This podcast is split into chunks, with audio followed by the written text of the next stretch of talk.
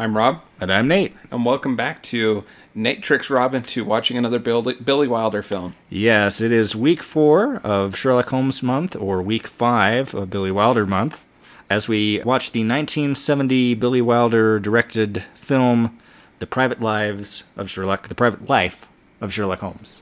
So, you come Now, into this. let me just oh, say, I, I should not, I am not complaining, as while I joke about it, I am not complaining about being watching another Billy Mm. Wilder film.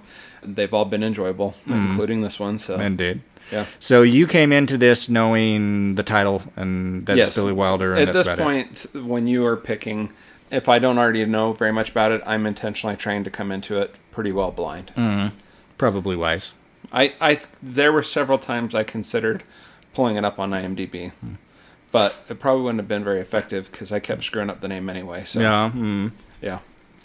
So this uh, film, of course, as mentioned, uh, is directed by Billy Wilder. It's co-written by him and his writing partner at the time, I. A. L. Diamond. Uh-huh. Uh, the film came out in 1970.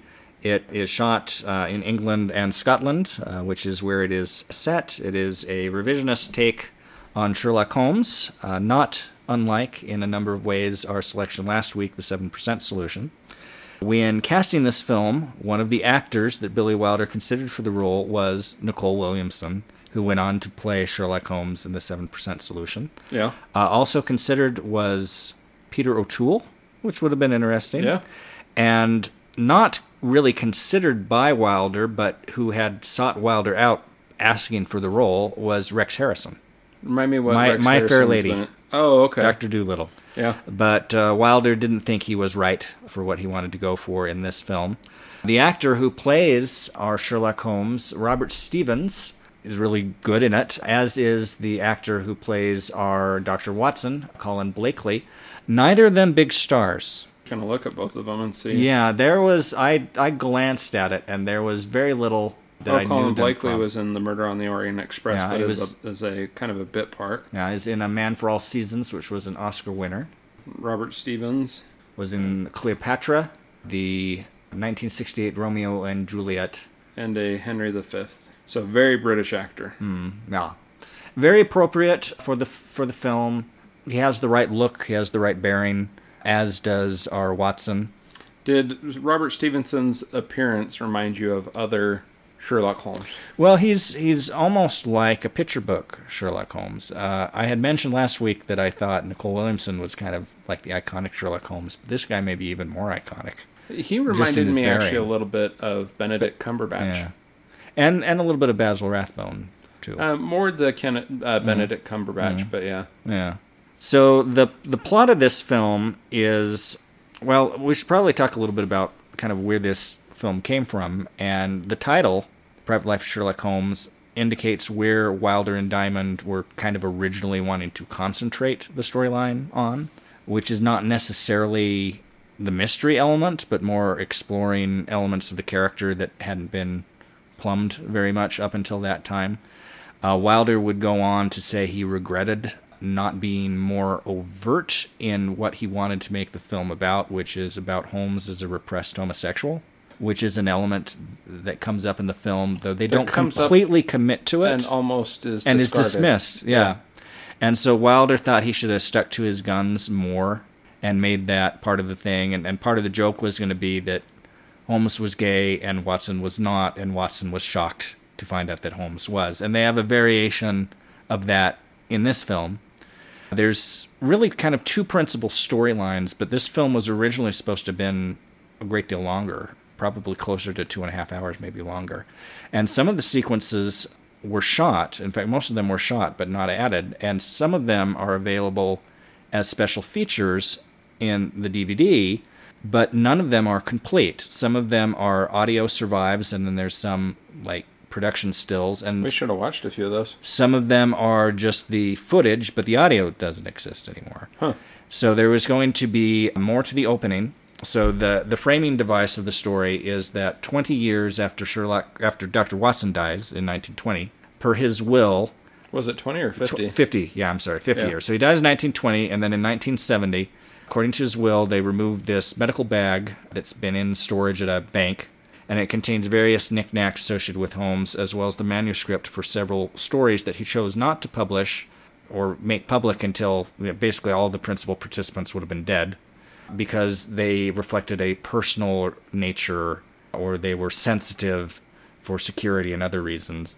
So the original film was to have uh, Holmes or, or Watson's heir, who was a Canadian veterinarian, retrieve the documentation in 1970, and then there was going to be more of a prologue to the 19th century portion of the film, more of an epilogue at the end of the film, and three additional vignettes, including a flashback to Sherlock Holmes' college days that would deal with his uh, difficult relations with women, which I think is hinted at a little bit when he tells the story about his fiancee, which Yeah. is kind of a new construction that he had been married, but his fiancee, who's the daughter of his violin instructor, had gotten influenza and passed away like a, a day The before night, the, the, wed- night, before, their wedding. Yeah. which led uh, only caused Holmes to be uh, hold stronger his view that women are unreliable Yes. and not to be trusted. Died the day before the wedding. In a fairly comedic fashion. Fairly comedic. Well, it comes across as comedic though. Kinda Holmes melancholic. Doesn't really mean it comedically. yeah.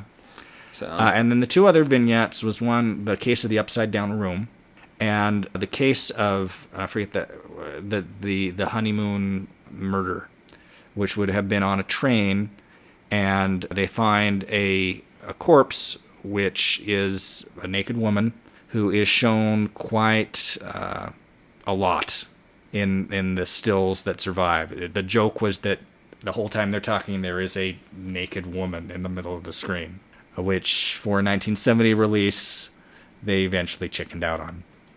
But yeah, it's it's a clever it's a clever enough film. It's actually surprisingly well structured. There's certain things in it that don't really come back until later in the film, including a throwaway line at the beginning about some missing dwarfs. Yeah. That turned out to be a relevant plot point. which I caught fairly quickly. I Mm. don't know if you, I don't know the first time you saw that. Did you catch that plot line as quickly? I don't know if I did. Been long enough since you saw. it Yeah, I think I've seen this two or three times in addition to tonight, and it's probably been eight eight plus years since I saw it last. Fun. Now, uh, my first comment to you as this movie neared its end was that this was different pacing for Billy Wilder. I have grown somewhat accustomed to the much higher tempo Billy Wilder Yeah, yeah. films. You know, kind of like uh, Witness for the Prosecution, One, Two, Three, Avanti. Mm, yeah, it's a sl- it's a slow build. It's, not, in a hurry. It's not meant as a criticism. yeah, Just I know it was noticeable. mm, You know, knowing that this was, in fact, if I had not known this was Billy Wilder going into it, yeah. I wouldn't have picked it out as Billy, Billy Wilder because of the difference in, in pacing. It is tempo. pretty leisurely paced for a Billy Wilder film, Yeah. and I think you get some more of that in some of his later films. I recall Fedora as being another kind of languidly paced film, which was his penultimate movie. Yeah, I, I, I kind of liked the pacing, and I liked the, the, the structure. I wish they had committed more to the vignettes. Yeah, I think that and and had broken up the primary narrative because you only really get the vignette with the opera or the the ballet at the beginning, where Holmes and Watson get the but they invitation. weave that into the rest of the plot. They do weave that in. well. Yeah. Mm. You know, it almost seemed like an outlier, but they they wove it in often enough throughout the remainder of the film that it that it works quite well. Mm. But the joke there is that there's this prima Russian ball- ballerina who is getting ready to retire, and she decides she wants to devote the rest of her life to raising her child. But she has to have the child, and she wants to have the child with one of the great minds of the world. And after things didn't work out with Tchaikovsky Tolstoy, and- Tchaikovsky, and Nietzsche, they settled on Sherlock Holmes. Holmes is not interested in relations with this woman. Uh, there's a scene in which she says, uh, "Don't," or the, her translator says, "Do you not find her attractive?" To which I ask you, "Do you not find her attractive?" The Russian ba- ball- Yeah. ballerina. Oh, she was she was okay. She, yeah, yeah, she's kind of severe looking face, and which I think was kind of the joke. which is appropriate. yeah, Yeah, but he doesn't want to procreate with the miss, and so he basically tells them he's gay with Watson. yeah, And when Watson finds out, he's quite upset because he was having a jolly good time dancing with the ballerinas at the after party yes. until the uh, the male ballet dancers just hear hear the word and Rotate become in. very interested in proximity to, to Watson. It's an amusing enough scene. Oh yeah, that's a fun scene. It that was a very fun scene, and it was the pacing I would have expected from a Billy Mm-hmm. Wilder film. Yeah, it gives you the impression early on that it is going to be more episodic. Yeah, But then 70% of the film is devoted to the principal storyline, which involves a woman played by the still living French actress Genevieve Page, Very attractive. uh, very attractive, who shows up, uh, is brought to Holmes and Watson's residence because she had their address in some of her paperwork that survived her. Uh, she was pulled out of the water, and so they and she has amnesia, and they have to supposedly. supposedly. Uh, and they have to kind of figure out who she is, and she says, "I am from Belgium, and my husband is an engineer, and he went to England, and he hasn't returned my letters for three weeks, and I need to find out what happened to him." And apparently, someone tried to kill her for it. So there's something mysterious that they need to investigate. I was looking kind of at my watch, and it's about an hour in before they get to real sleuthing in this I actually film. really enjoyed that build up. You know, even that scene with the letter and things of that nature. That is the scene I'm talking about. That that that to me is when they're out and about and they're all three of them together. Holmes, Watson, and Gabrielle, Genevieve Page's uh, character, are out uh, looking for her husband, and they go to the address that she's been sending the letters to, which is an abandoned store. And they break in there to wait to see who retrieves the letter because they sent a letter to themselves as well, bait sent a letter addressed to him, to him. but it with was blank. Blank, yeah. Yeah. And that scene, I just really love. And I think part of it is because after all this build up, they're finally out capering. You Yeah. know, finally out on an adventure. And it it's a good scene, but I think it the fact that it took so long to get there makes it an even better scene Yeah. than it would have otherwise been. Well, it maintains a sense of tension all the way through that point in the film. Hmm. You know, you're you're wondering where is this going, what's happening, you know, and as soon as you see the canaries, I was like, oh, this is going to go, you know, a particular type of direction. They're not they're not going to go too many places with with canaries. Hmm. With canaries, you yeah. know, and and they then proceed to follow some clues and and end up going to well they actually they get called in to meet Mycroft Yeah. who's played by Christopher Lee Mm. who I, I let me rephrase that a very young Christopher Lee who I did not recognize through the duration of Yeah. the film and it was only when I pulled up the IMDb that I realized it was Christopher Lee I knew he was very familiar you Mm-hmm. know Christopher Lee's voice is you know but it's been long enough since I've seen uh, Christopher Lee Christopher Lee film that it, it didn't pop out immediately to me. Which also happened to me. I believe it was with the. Isn't he in the Hammer film Mummy? Yeah. mm. Yeah, the same thing happened to me in that film. I was like, wait a minute. If you're trying to guess whether or not he was in a Hammer film, he probably was. yeah, He yeah. did an awful lot of Hammer films. Yeah. And he also played Sherlock Holmes. Yeah. One time. He's one of the few actors to play both Mycroft and Sherlock Holmes. And he played Sherlock Holmes in a 1962 film, which I am pretty sure would have been made for Hammer, which I think was essentially under contract with the time, called Sherlock Holmes and the Deadly Necklace, yeah. which I kind of want to see. Well, but they get called to meet with Mycroft, So, uh, because of the letter. yes, So when they go to pick up the letter, they find that the residence, uh, the address, is a, a shop that has a bunch of canaries in it, even though it's closed. And there's a lady in a wheelchair that comes periodically to feed the canaries and to pick up the the mail.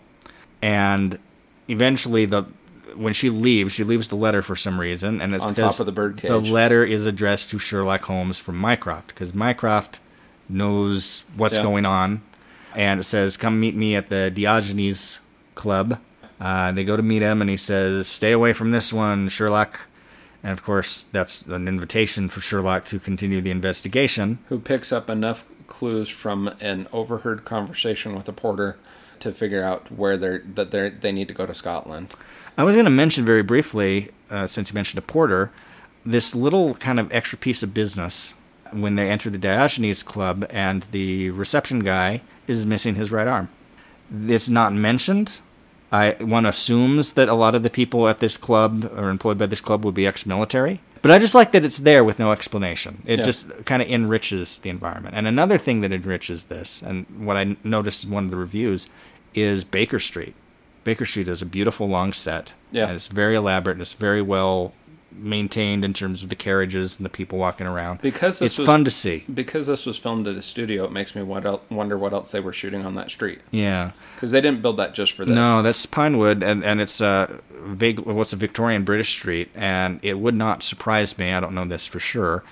If this would have been in another film to come out in 1970, Scrooge, Yeah. uh, which is a musical version of A Christmas Carol with uh, Albert Finney. Well, I think that you're probably right because there is later on there's the shot with the same scene re- redecorated and with the snow on it. I don't know if you caught it. it was the. I did same caught street, that, yeah. But yeah, So that could very well be related. yeah, but yeah. So they proceed to Scotland where they make a reference to a line that came in very early in the film about uh, six midget brothers, acrobat midget brothers. This And was, a, case that, Holmes turned down Yeah, to find the these guy missing was acrobats. Yeah. Yeah, Yeah, and how he's like, well, I already know what happened. Is the guy only offered to pay me five pounds? That's less than a pound a midget. So obviously he's a cheapskate, and that the acrobats left to join a more uh, profitable circus. Which was very entertaining, you know, and it was entertaining. And it to seemed have like a throwaway back. line, and Yeah. to to loop it around. Yeah, Yeah, but the midgets, uh, two of them have been killed along with Mr. Valadon, Genevieve Page's husband. and they're uh, being buried. You know, and they observe them being buried, and they trace them back to a castle. You know, and they take lodgings under assumed names. Well, their whole trip has been done under assumed names, and with uh, Watson playing the valet, Yep. and Holmes and Genevieve being a Mr. couple. and Mrs. Ashdown. yes. And they attempt to continue to investigate this. Watson is convinced that he has seen the Loch Ness monster, which is part of the plot. And they are shooed away from a castle that they're attempting to investigate, and then turned around, and Holmes is summoned back to the castle by none less than Mycroft. Yes, and Mycroft gives us our explanation about what's up, which is that they are testing a submarine, uh, and they've disguised that submarine with a monster, basically the, Lo- the Loch Ness monster, uh, Yeah. that big dinosaur head. Funny story about said submarine. So it's obvious in this film that some of those scenes when they're out on the loch in the boat was filmed in a studio Uh-huh. but some of it was actually filmed on the loch. And Really? they, they actually did build a mechanical Loch Ness monster, and they sunk it. And it was found about two or three years ago. Oh, yeah. I remember. I think it's on my Facebook uh, wall history. But they found it, and and when they found it, the people that found it, it's like, what what the hell? because it's a it's a it's a Loch Ness monster. But yeah, it sunk and was on the bottom of Loch Ness for close to fifty years wow. That's pretty awesome. which uh, mirrors the fate of the uh, the Loch Ness monster submarine in the film. Well, Uh, we, we before that we find out that Miss Valadon is not who she claims to be. That she's actually a German spy. and they do drop hints. Yeah, but it's, that's those clues have been dropped since the time she appeared at 221B Baker Street at the very you know early on in the film. She's been signaling throughout the film. with her para- parasol. Yep, and we find out that she's a spy and has been signaling to her counterparts, you know, so on and so forth. So Holmes gives an artificial signal, and they are lured into the submarine. Find a uh, curiously insufficiently Curiously, guarded, yeah, uh, uh, very easy to get. which is already running, and all they have to do as experienced sailors is climb in and sail away in it. But it's it's been uh, It's a trapist. basically, and, and they are sunk. Yeah, because the uh, the bad guys, the Germans, are uh, posing as Trappist monks, Yeah. So that they can wear hoods and don't have to talk and reveal their accents. Yeah. But Miss Valadon is taken into custody by Mycroft, which leads to the end of the film where Holmes is notified that Miss Valadon has taken her posting to Japan, which she was the posting she was going to take before this mm-hmm. this posting, and has been living in Japan for some per- period of time under the the assumed name Mrs. Ashdown. Yes. So Mycroft lets him know that he has received reports that she was executed. She was by the discovered and, and summarily executed. Yeah. At which point Watson willingly provides Holmes with his five percent solution. Yeah. Which And is he- the joke. Yeah. that uh, seven percent. It's like, oh, it's five percent, Watson. I know you've been watering it down for uh, For some time some now. time. I like the use of it, and I and it has a very different take on it from the seven percent solution, in which it's crippling Holmes in that film, whereas in this film, he's he has those melancholy Well, periods where it's it takes crippling it. him until he gets the case. Yeah. Well, Yeah. in, in in the seven percent solution, Yeah, uh, he's b- basically going to kill him. Whereas he he is more under more in control of it in this film. Another thing, well, but that's just a phase through the stories. At, at various times in the stories, he's in varying degrees of control of his addiction. yeah, So- but it just doesn't seem as serious to me, obviously, in, in this version as Yeah. opposed to in, in the seven percent solution. One other thing that I kind of liked about this film, and it's heavy in, in, in early in the film and less throughout, where they talk about and and they do reference it after that about how Watson embellishes things about Holmes. And it's like you saddled me with this ridiculous outfit that now I have to wear the stocking cap everywhere because everybody expects it of me. You got me people thinking I'm this virtuoso violinist where I'm only okay and I'd have a hard time in a He actually community orchestra. he would have trouble making it as a second-rate violinist in a community community orchestra. Yeah. and you make me look like I'm this drug fiend, whereas I'm only an occasional user. And I just I liked it because it was just a little different. Yeah. Yeah, it was interesting. They do imply at one point more seriousness to the addiction, like the first time that he goes to get his 5% solution, the shakes are, are, im- Oh, okay. are im- if people who are familiar with an, with addiction would, would recognize the shakes, you know, and things of that nature. So, yeah. But I uh, I'm quite fond of it. It's it's it's enjoyable. I, I I I like the pacing. I like the leisurely pace of it. It's fun. I would Oh, yeah. even argue that it is the funnest of the Sherlock Holmes films that we've watched this month.